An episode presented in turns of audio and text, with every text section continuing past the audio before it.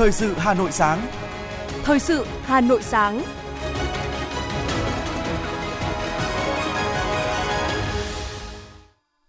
Kính chào quý vị và các bạn. Bây giờ là chương trình thời sự của Đài Phát thanh và Truyền hình Hà Nội. Chương trình sáng nay thứ năm ngày 17 tháng 11 có những nội dung chính sau đây. Thủ tướng Chính phủ Phạm Minh Chính chủ trì phiên họp thứ ba các công trình, dự án quan trọng quốc gia trọng điểm. Đồng chí Võ Văn Thưởng, Thường trực Ban Bí thư làm việc với Thành ủy Hà Nội về kết quả 20 năm thực hiện nghị quyết 23 của Ban chấp hành Trung ương Đảng khóa 9. Nhiều hoạt động ý nghĩa kỷ niệm 40 năm Ngày Nhà giáo Việt Nam. Xuất khẩu gạo tháng 10 của Việt Nam tăng cao kỷ lục trong lịch sử ngành gạo nước ta. Phần tin thế giới có những sự kiện nổi bật. Cuộc khủng hoảng năng lượng và hệ lụy từ xung đột Nga-Ukraine khiến lạm phát tăng lên mức cao chưa từng có tại khu vực sử dụng đồng euro. Tham vọng đưa con người trở lại mặt trăng của NASA. Sau đây là nội dung chi tiết. Thưa quý vị, chiều qua Thủ tướng Chính phủ Phạm Minh Chính, trưởng ban chỉ đạo nhà nước các công trình, dự án quan trọng quốc gia, trọng điểm ngành giao thông vận tải, ban chỉ đạo chủ trì họp phiên thứ ba của ban chỉ đạo. Phát biểu kết luận, Thủ tướng Phạm Minh Chính, trưởng ban chỉ đạo nhà nước các công trình, dự án quan trọng quốc gia, trọng điểm ngành giao thông vận tải nhấn mạnh việc triển khai hiệu quả các dự án sẽ góp phần thực hiện ba đột phá chiến lược tại Đại hội 13 của Đảng. Trong đó có đột phá về hạ tầng giao thông. Do đó, các bộ, ngành, địa phương cần đổi mới tư duy, cách tiếp cận, xử lý vấn đề, thay đổi cách nghĩ, cách làm, cách tổ chức thực hiện, cách ứng xử với nhau và với công việc, nói phải đi đôi với làm và đã hứa là phải thực hiện và thực hiện hiệu quả. Thủ tướng phê bình nhiều trưởng ban chỉ đạo các địa phương vắng mặt trong cuộc họp, yêu cầu siết chặt kỷ luật, kỷ cương, đề cao tinh thần trách nhiệm, lòng yêu nước. Thủ tướng nhấn mạnh trong lúc đất nước khó khăn, việc đẩy mạnh đầu tư công và sản xuất kinh doanh để tạo công an việc làm, sinh kế, thu nhập cho người dân, góp phần tăng trưởng kinh tế là nhiệm vụ chính trị quan trọng – vì vậy, các bộ, ngành, địa phương cần khẩn trương giả soát các thủ tục đầu tư, chuẩn bị đầu tư, thủ tục hành chính, quy trình, quy phạm, tư vấn thiết kế, giám sát theo quy định của pháp luật, xem xét còn vướng mắc chỗ nào, ai xử lý thuộc thẩm quyền của bộ, ngành nào thì bộ đó phải ngành. Chỗ đó, chỗ nào làm chậm thì văn bản báo cáo phải trực tiếp thủ tướng. Chiều cùng ngày, Thủ tướng Chính phủ Phạm Minh Chính đã dự lễ kỷ niệm 120 năm thành lập Trường Đại học Y Hà Nội và 40 năm Ngày Nhà giáo Việt Nam. Cùng dự có Bộ trưởng Bộ Giáo dục và Đào tạo Nguyễn Kim Sơn, Bộ trưởng Y tế Đào Hồng Lan, lãnh đạo một số bộ, ban ngành địa phương, đại diện các tổ chức quốc tế tại Hà Nội. Tới dự và phát biểu tại buổi lễ trang trọng này, Thủ tướng Phạm Minh Chính mong muốn thầy và trò nhà trường cần quyết tâm cao hơn, nỗ lực nhiều hơn, hành động quyết liệt, hiệu quả hơn nữa để phấn đấu trở thành trung tâm đào tạo, nghiên cứu y hoa hàng đầu của đất nước và khu vực. Không chỉ đào tạo sinh viên trong nước mà cả sinh viên quốc tế, không chỉ ứng dụng các thành tựu khoa học công nghệ ở tầm quốc gia mà cả khu vực và quốc tế, không chỉ phục vụ người dân trong nước mà cả nước ngoài. Đồng thời, Thủ tướng yêu cầu Bộ Y tế và các bộ ngành liên quan à, liên tiếp tiếp tục quan tâm đầu tư xây dựng cơ sở vật chất, kịp thời tháo gỡ những khó khăn, vướng mắc, bất cập, đảm bảo ngày càng tốt hơn các điều kiện cho công tác giảng dạy, học tập và nghiên cứu của nhà trường. Thủ tướng tin rằng Trường Đại học Y Hà Nội sẽ tiếp tục phát huy truyền thống vẻ vang, luôn đoàn kết, nhất trí, hoàn thành tốt các mục tiêu, nhiệm vụ đề ra và luôn là ngọn cờ đầu trong đào tạo, nghiên cứu y học cho đất nước. Thưa quý vị, nhân kỷ niệm 40 năm Ngày Nhà giáo Việt Nam, Thứ trưởng Bộ Giáo dục và Đào tạo Hoàng Minh Sơn chủ trì buổi gặp mặt 68 giáo viên dự chương trình Chia sẻ cùng thầy cô năm 2022. Chương trình Chia sẻ cùng thầy cô do Trung ương Hội Liên hiệp Thanh niên Việt Nam, Bộ Giáo dục và Đào tạo, Tập đoàn Thiên Long phối hợp tổ chức nhằm động viên, tuyên dương các thầy giáo, cô giáo công tác ở nơi biên giới, hải đảo, vùng sâu, vùng xa, vùng có điều kiện kinh tế xã hội khó khăn là người có thành tích nổi bật. Tại buổi gặp mặt, nhiều thầy giáo, cô giáo đã chia sẻ về những niềm vui, kỷ niệm trong quá trình dạy học, những sáng kiến để nâng cao chất lượng dạy học đáp ứng yêu cầu đổi mới. Một số ý kiến cũng bày tỏ những mong muốn, kiến nghị với lãnh đạo Bộ Giáo dục và Đào tạo về chế độ chính sách cho giáo viên, học sinh vùng sâu, vùng xa, vùng khó khăn,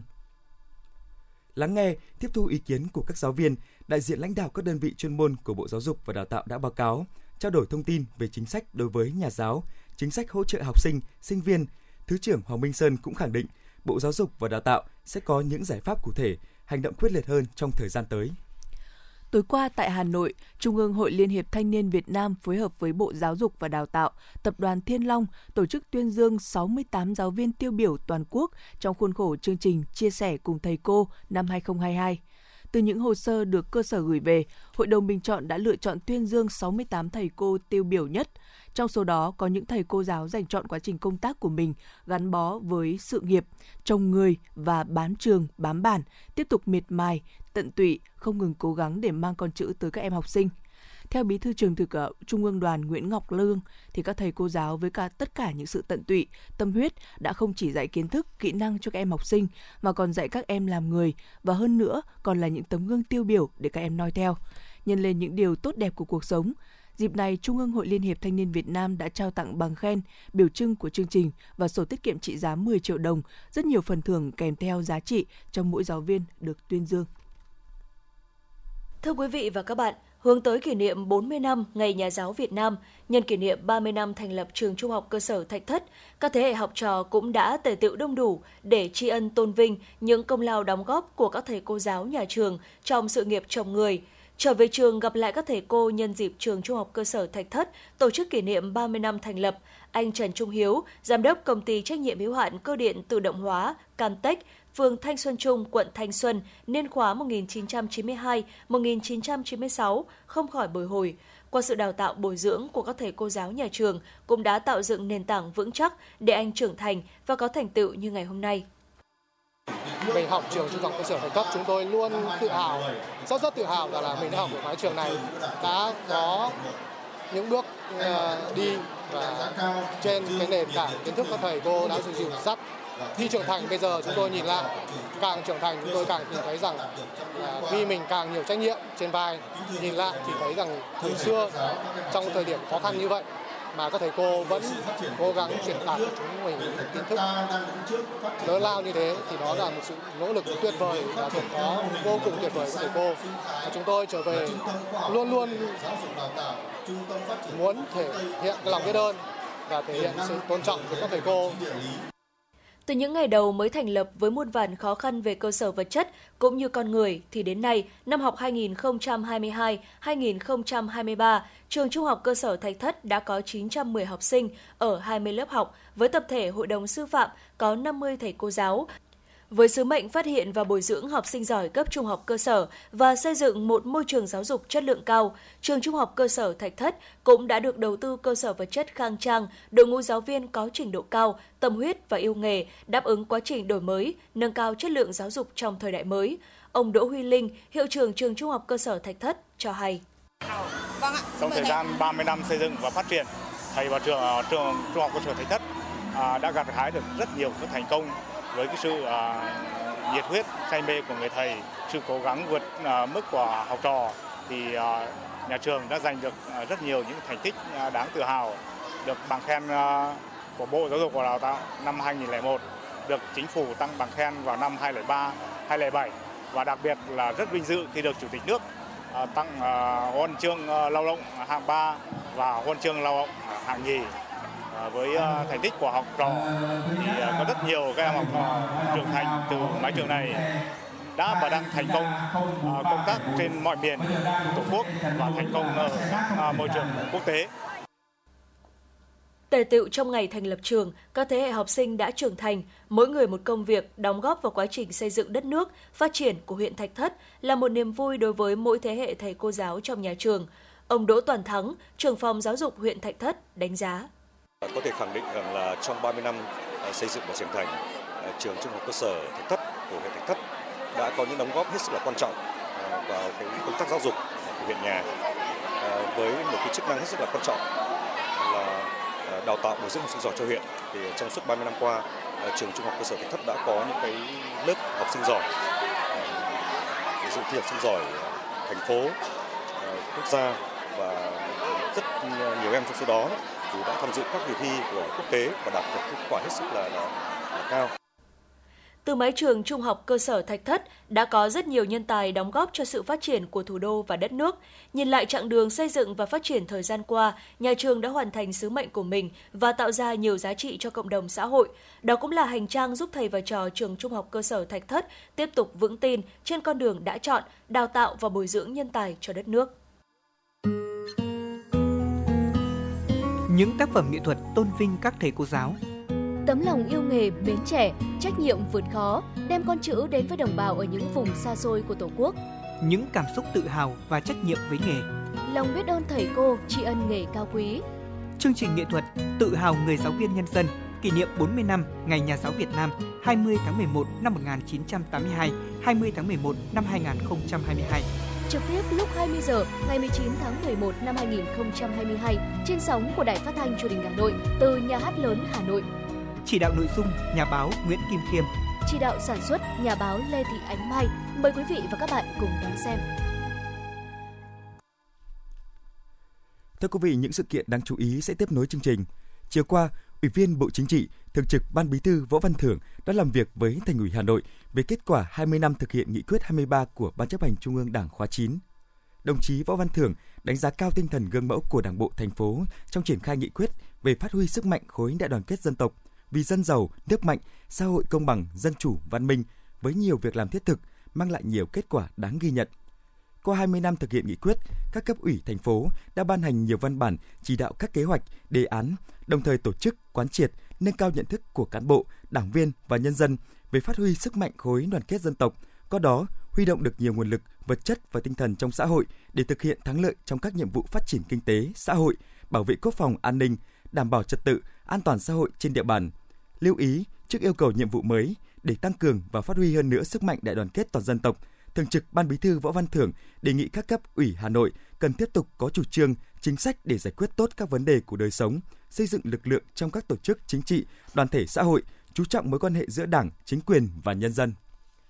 Tối cùng ngày, Ủy viên Ban Thường vụ Thành ủy, trưởng Ban Tuyên giáo Thành ủy Nguyễn Doãn Toàn đã dự ngày hội đoàn kết toàn dân tộc, chung vui cùng các cán bộ và nhân dân thôn Quý, xã Liên Hà, huyện Đan Phượng, Hà Nội.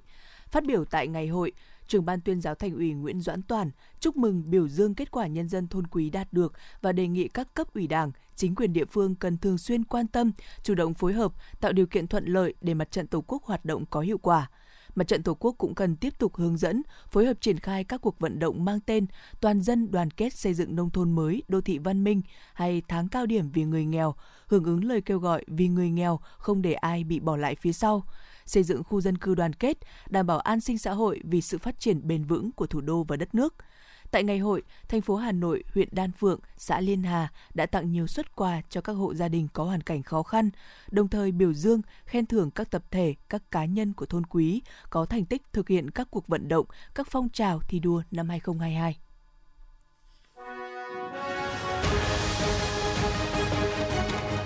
Thời sự Hà Nội, nhanh,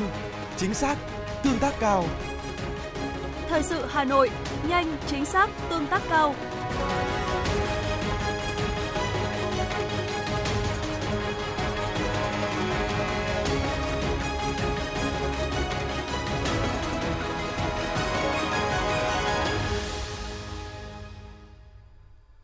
Chương trình thời sự sẽ được tiếp tục với những thông tin kinh tế. Thưa quý vị và các bạn, doanh nghiệp Việt Nam đang đứng trước những thách thức lớn những khó khăn không chỉ ảnh hưởng trực tiếp đến khả năng phục hồi và phát triển bền vững của doanh nghiệp, mà còn của cả nền kinh tế. Những thông tin đó vừa được Ban nghiên cứu phát triển kinh tế tư nhân thuộc Hội đồng tư vấn cải cách thủ tục hành chính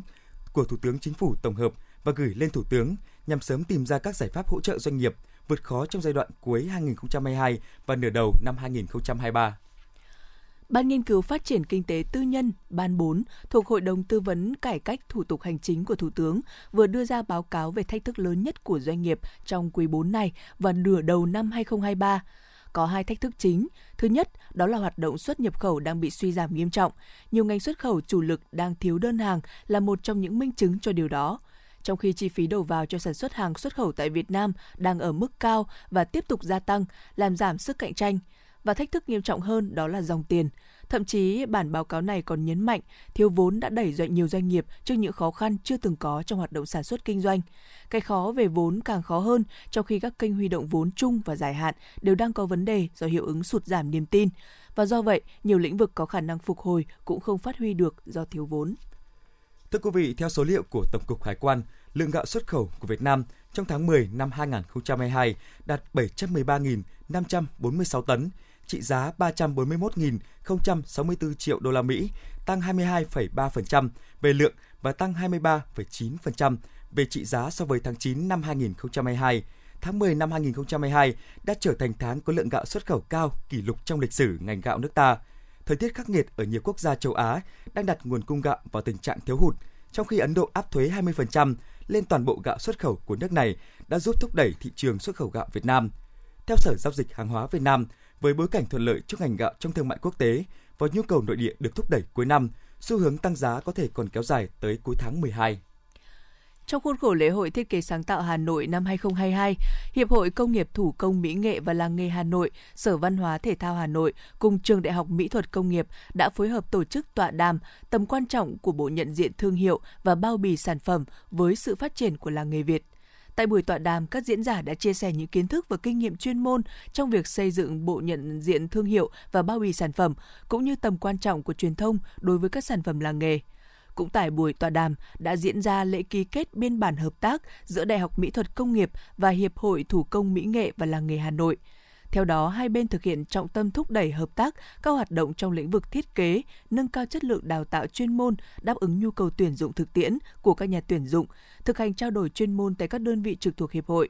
Ngoài ra, tọa đàm cũng là cơ hội để các doanh nghiệp sản xuất, các đơn vị kinh doanh của làng nghề đăng ký thiết kế, nhận diện bao bì sản phẩm, giúp các làng nghề cải tiến và nâng cao hình ảnh sản phẩm, hiệu quả quảng bá sản phẩm đến với người tiêu dùng và phát triển kinh tế.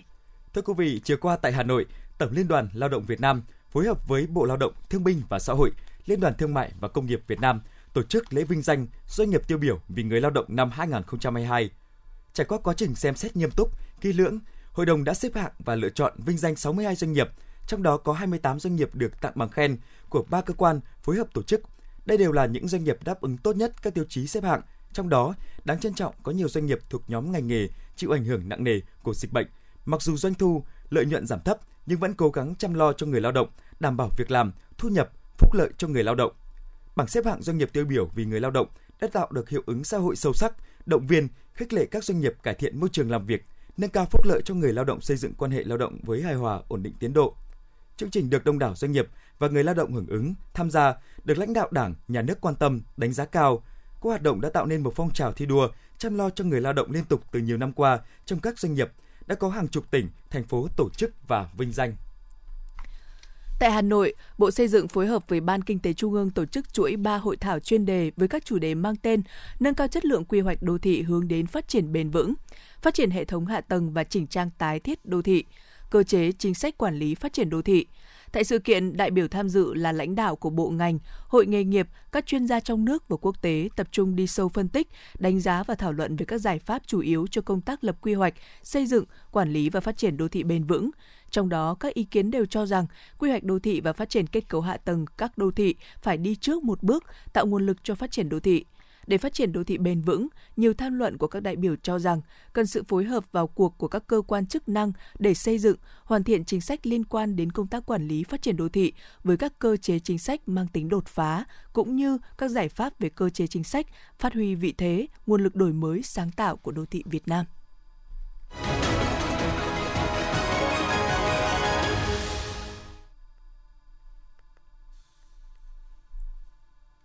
Thưa quý vị và các bạn, trẻ em là đối tượng yếu dễ bị tổn thương trong xã hội. Đặc biệt, trẻ em không may mắn mắc các dạng khuyết tật, dị tật sẽ mặc cảm, tự ti trong cuộc sống. Với mong muốn giúp trẻ khuyết tật sớm thoát khỏi mặc cảm, trở về sinh hoạt bình thường, có cơ hội được học tập, vui chơi như bạn bè, Bệnh viện Nhi Trung ương đã phối hợp với chuyên gia nước ngoài tổ chức phẫu thuật cho trẻ khuyết tật. Qua đó, các em được tiếp cận với sự hỗ trợ cần thiết để được sống khỏe mạnh, trở thành người có ích cho xã hội cho tương lai. Chúng ta cùng đến với bài viết của phóng viên Bích Ngọc. Mỗi năm tại Việt Nam có khoảng hơn 41.000 trẻ bị dị tật bẩm sinh, trong đó nhiều trẻ bị dị tật các cơ quan vận động là tay chân đã để lại nhiều di chứng nặng nề, như trường hợp bệnh nhi đến từ tỉnh Vĩnh Phúc bị tổn thương đám rối thần kinh bẩm sinh đã khiến cháu liệt một bên tay, không cầm nắm, không cử động nên sinh hoạt hàng ngày của cháu vô cùng khó khăn. Hay bệnh nhi ở Quảng Ninh vừa trải qua ca phẫu thuật lần 2 để chuyển ngón tay do dị tật bẩm sinh thiếu ngón dưới sự hỗ trợ của các chuyên gia đầu ngành về phẫu thuật chỉnh hình đến từ Bỉ, Pháp. Nhờ được can thiệp nên phần nào hỗ trợ các bệnh nhi bớt khó khăn hơn trong cuộc sống. Chị Bùi Thu Hằng và chị Phạm Thu Hương là mẹ bệnh nhi chia sẻ. Có đưa bé đến đây, đến đây khám nhiều lần ạ và xong rồi là các bác sĩ bảo là mổ ạ mổ để cho sau này bé sẽ không được hoàn toàn nhưng mà sẽ được phần nào về vệ sinh cá nhân và các bé sẽ tự ấy được cho mình ạ, một chút ạ. Nhân trước là cháu mổ một lần rồi và bây giờ em thấy nó cải thiện hơn và bây giờ mổ thì để cho cháu kiểu như là cầm nắm các thứ được chắc hơn ấy thì nói chung em thấy yên tâm và ờ, thấy tin tưởng các bác Mỗi năm, Bệnh viện Nhi Trung ương tiếp nhận hàng trăm trường hợp trẻ mắc dị tật bẩm sinh với các dị tật ở tay chân phức tạp như khuyết xương cẳng tay, cẳng chân, khuyết ngón cái bàn tay, tổn thương đám rối thần kinh cánh tay, khớp giả bẩm sinh. Đây đều là những dị tật khiến trẻ gặp khó khăn, thậm chí không có khả năng sinh hoạt hàng ngày. Trong suốt 17 năm qua, dưới sự hỗ trợ của đoàn chuyên gia đến từ Pháp, Bỉ, các bác sĩ Bệnh viện Nhi Trung ương đã phẫu thuật mang lại cơ hội tương lai mới cho nhiều trẻ em bị dị tật vận động. Bác sĩ Lê Tuấn Anh, Phó trưởng khoa chấn thương chỉnh hình Bệnh viện Nhi Trung ương cho biết. Trong những năm gần đây thì những cái dị tật bẩm sinh của trẻ em Việt Nam nói chung và dị tật về bàn tay nói riêng thì ngày một nhiều. À, chúng tôi cũng chưa thống kê rõ ràng là do cái nguyên nhân nhưng mà cũng đánh giá một số cái là có các cái nguyên nhân do ô nhiễm, nguyên nhân là do rồi là các cái cận huyết thống chẳng hạn như thế có thể gây nên những cái mà các cái dị tật bẩm bẩm bẩm sinh về bàn tay và các cơ quan vận động khác. Hỗ trợ các bác sĩ Bệnh viện Nhi Trung ương từ năm 2005 cho tới nay, đoàn chuyên gia đầu ngành thế giới về phẫu thuật chỉnh hình đến từ Bỉ, Pháp đã trực tiếp thăm khám, chẩn đoán, tư vấn và phẫu thuật cho các bệnh nhi mắc dị tật tay chân phức tạp, di chứng cơ quan vận động cũng như những bệnh lý hiếm gặp. Đồng thời, chia sẻ kinh nghiệm kỹ thuật mổ tiên tiến cho các bác sĩ Việt Nam. Giáo sư Alan Collier, chuyên gia phẫu thuật chỉnh hình nước Bỉ và bác sĩ Alexander Duran, chuyên gia phẫu thuật chỉnh hình nước Pháp, nói Nâng cao giải phẫu và kinh nghiệm trong quá trình mổ, chúng tôi thấy 17 năm qua các bác sĩ Việt Nam tiến bộ rất tốt. Những năm đầu các ca mổ đều rất thông thường với chúng tôi, nhưng càng ngày các ca đều phức tạp hơn về dị tật và di chứng của chấn thương, phải hội trần rất nhiều. Có nhiều ca khó mà chúng tôi có thể chuyển giao hỗ trợ được như ghép thận, tổn thương đám rối thần kinh để cải thiện chức năng vận động bàn tay. Đây đều là những kỹ thuật rất khó cả ở châu Âu. Các trường hợp dị tật bẩm sinh cơ quan vận động đều để lại những di chứng hết sức nặng nề cho bản thân các bé và gia đình. Vì vậy, những năm gần đây, với sự tiến bộ của y học và công tác chăm sóc sức khỏe bà mẹ trẻ em, không ít trường hợp dị tật bẩm sinh cơ quan vận động đã được can thiệp kịp thời nhờ những phát hiện từ kết quả sàng lọc dị tật trong thai kỳ hoặc can thiệp phẫu thuật sớm. Những cuộc phẫu thuật của đội ngũ thầy thuốc Bệnh viện Nhi Trung ương đã giúp nhiều em được hồi sinh, điều trị toàn diện cho những dị tật tay chân phức tạp, mở ra tương lai tươi sáng mới cho các em.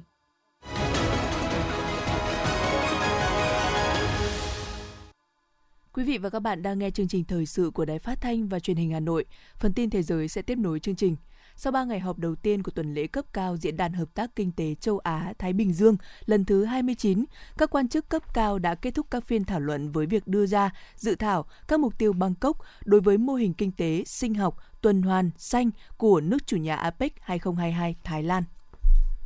Thưa quý vị, dự thảo các mục tiêu Bangkok về mô hình kinh tế kinh tế sinh học tuần hoàn có 4 nội dung chính. Hành động chống biến đổi khí hậu bao gồm việc trung hòa khí thải gây hiệu ứng nhà kính, đầu tư vào thương mại bền vững, bảo vệ, sử dụng bền vững và quản lý môi trường và các nguồn tài nguyên thiên nhiên, bao gồm đa dạng sinh học, tiết kiệm tài nguyên và quản lý rác thải bền vững tiến tới không rác thải. Bộ Ngoại giao Nga cho biết nước này đã áp đặt trừng phạt đối với 52 quan chức và chính trị gia hàng đầu của Ireland nhằm đáp trả hành động chống lại Moscow của chính phủ Ireland vốn ủng hộ các biện pháp hạn chế của Liên minh châu Âu EU đối với công dân Nga. Theo đó, các quan chức và chính trị gia Ireland sẽ bị cấm nhập cảnh vào Nga. Thưa quý vị, trong bối cảnh thị trường châu Âu suy giảm mạnh vào năm 2022, các công ty dầu mỏ của Nga đã quay trở lại một số thị trường mà họ từ bỏ vài năm trước. Theo báo cáo của công ty Argus, từ tháng 1 đến tháng 9 năm 2022, nhiều lô dầu xin lỗi quý vị, nhiều lô dầu Ural nhỏ đã được vận chuyển từ Nga đến Ai Cập, các tiểu vương quốc Ả Rập thống nhất, Cuba và Sri Lanka. Cuộc khủng hoảng năng lượng và hệ lụy từ xung đột Nga-Ukraine là nguyên nhân à, tác động đến đời sống kinh tế và hàng hóa tiêu dùng, khiến lạm phát tăng lên ở mức cao chưa từng có tại khu vực sử dụng đồng euro. Hầu hết các dự báo đều cho thấy châu Âu đang đứng bên bờ vực suy thoái. Hiện việc tiếp tục tăng lãi suất cũng là một chính sách bảo hiểm chống lại các rủi ro, trong đó có lạm lạm phát kỳ vọng. Động thái tăng lãi suất lần thứ ba của ECB cho thấy họ sẵn sàng giải quyết áp lực lạm phát của châu Âu. Thưa quý vị, hãng tin Reuters của Anh dẫn nhận định của Tổ chức Hiệp ước Bắc Đại Tây Dương NATO cho rằng vụ nổ tên lửa rơi vào làng Privudu của làng Ba Lan gần biên giới của Ukraine có khả năng do hệ thống phòng thủ tên lửa của Ukraine gây ra. Phát biểu sau cuộc họp của các đại sứ NATO, Tổng thư ký NATO Jens Stoltenberg cho biết một cuộc điều tra về việc đang được triển khai nhưng không có dấu hiệu cho thấy đây là một vụ tấn công có chủ đích. Một chiếc phà chở 271 người đã bốc cháy ngoài khơi khu nghỉ dưỡng ở Bali. Người đứng đầu cơ quan tìm kiếm cứu nạn Bali nói rằng hàng chục nhân viên cứu hộ, thủy thủ hải quân phải à, cố gắng sơ tán người dân ở đây. Hiện thì chưa ghi nhận những thương vong. Thưa quý vị, cái tên Artemis được nước Mỹ chọn đặt cho đại dự án đưa con người quay trở lại mặt trăng là có ý tiếp tục chương trình Apollo trước đây, bởi Artemis trong thần thoại Hy Lạp là em gái sinh đôi của thần Apollo và là nữ thần gắn với mặt trăng. Tổng chi phí cho kế hoạch đưa con người trở lại và thiết lập căn cứ trên mặt trăng được ước tính là 93 tỷ đô la Mỹ. NASA hy vọng rằng một trạm vũ trụ xin lỗi, xin lỗi quý vị, NASA hy vọng rằng một trạm vũ trụ quốc tế sẽ hình thành từ chương trình và làm phong phú hơn nữa sự hiểu biết của con người về những gì ẩn giấu giữa các vì sao, nếu không nói đến là việc sẽ còn mang lại lợi ích trực tiếp cho con người.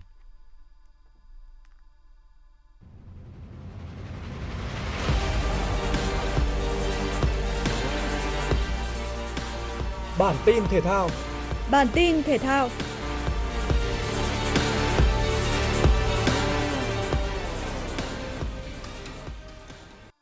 đội tuyển Việt Nam sẽ bắt đầu tập trung để chuẩn bị cho chiến dịch AFF Cup 2022 diễn ra vào cuối tháng 12, ngay sau khi vòng 26 V-League khép lại. Theo kế hoạch, thầy trò Lê Park Hang-seo sẽ hội quân vào ngày 22 tháng 11 tại Hà Nội. Dự kiến đội sẽ triệu tập khoảng 34 đến 36 cầu thủ, trong đó nhóm tuyển thủ của câu lạc bộ Hà Nội, Hoàng Anh Gia Lai và Bình Định vẫn còn thi đấu tại Cúp Quốc gia vào ngày 23 tháng 11, nên họ sẽ tập trung muộn hơn so với các đồng đội. Đội tuyển Việt Nam sẽ tập luyện tại Trung tâm Đào tạo bóng đá trẻ Việt Nam tới ngày 29 tháng 11 và có trận giao hữu với Dortmund vào ngày 30 tháng 11 trên sân Mỹ Đình. Sau trận đấu này, những ngôi sao vàng sẽ vào Bà Rịa Vũng Tàu tập huấn trong vòng 2 tuần. Dự kiến trong quãng thời gian này, đội tuyển Việt Nam sẽ có một trận giao hữu với Philippines trước khi đá trận gia quân AFF Cup 2022 gặp đội tuyển Lào trên sân khách vào ngày 21 tháng 12. AFF Cup 2022 sẽ là giải đấu cuối cùng của huấn luyện viên Park Hang-seo trên cương vị huấn luyện viên trưởng đội tuyển Việt Nam. Do đó, chiến lược gia người Hàn Quốc đang rất quyết tâm giúp tuyển Việt Nam có được kết quả tốt nhất. Tại AFF Cup 2022, tuyển Việt Nam nằm ở bảng B với các đối thủ Lào, Malaysia, Myanmar và Singapore. Tại vòng bảng, thầy trò huấn luyện Park Hang-seo sẽ có hai chuyến làm khách trước Lào và Singapore vào ngày 30 tháng 12.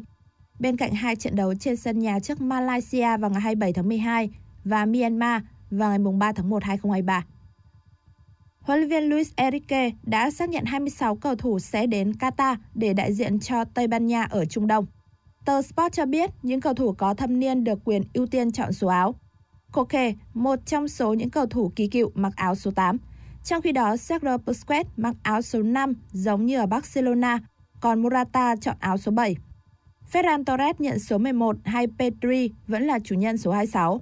Áo số 10 của đội tuyển Tây Ban Nha thuộc về Asensio, cầu thủ của Real Madrid. Trong khi đó, tiền đạo của Barcelona, Ansu Fati khoác áo số 25. Cầu thủ 20 tuổi này đã ghi một bàn trong 4 lần ra sân cho đội tuyển xứ Bò Tót. Trong danh sách này thì đáng chú ý nhất là trường hợp của Gavi. Dù sở trường là đá tiền vệ trung tâm, nhưng anh luôn khoác áo số 9 kể từ khi lên tuyển vào tháng 10 năm ngoái. Thông thường số 9 được giao cho những tiền đạo. Ở Barca, Gavi khoác áo số 30, Nhờ phong độ xuất sắc trong năm qua, tiền vệ 18 tuổi đã gặt hái cú đúp danh hiệu cá nhân Copa Trophy, cầu thủ trẻ xuất sắc nhất do Frank Football bầu chọn, và Golden Boy, cậu bé vàng do Tuto Sport bình chọn. Đến thời điểm này, Gavi đã có 12 lần khoác áo đội tuyển quốc gia. Tại vòng bảng World Cup 2022, Tây Ban Nha sẽ nằm ở bảng E cùng với Costa Rica, Đức và Nhật Bản. Đài khí tượng thủy văn khu vực đồng bằng Bắc Bộ dự báo sáng sớm ngày hôm nay, Hà Nội có lúc có mưa nhỏ rải rác, nhiệt độ thấp nhất khu vực phía Tây và phía Nam thành phố từ 22 đến 24 độ, khu vực trung tâm và phía Bắc là từ 23 đến 25, 25 độ. Trưa chiều giảm mây trời nắng, nhiệt độ tăng, mức cao nhất từ 32 cho đến 33 độ C.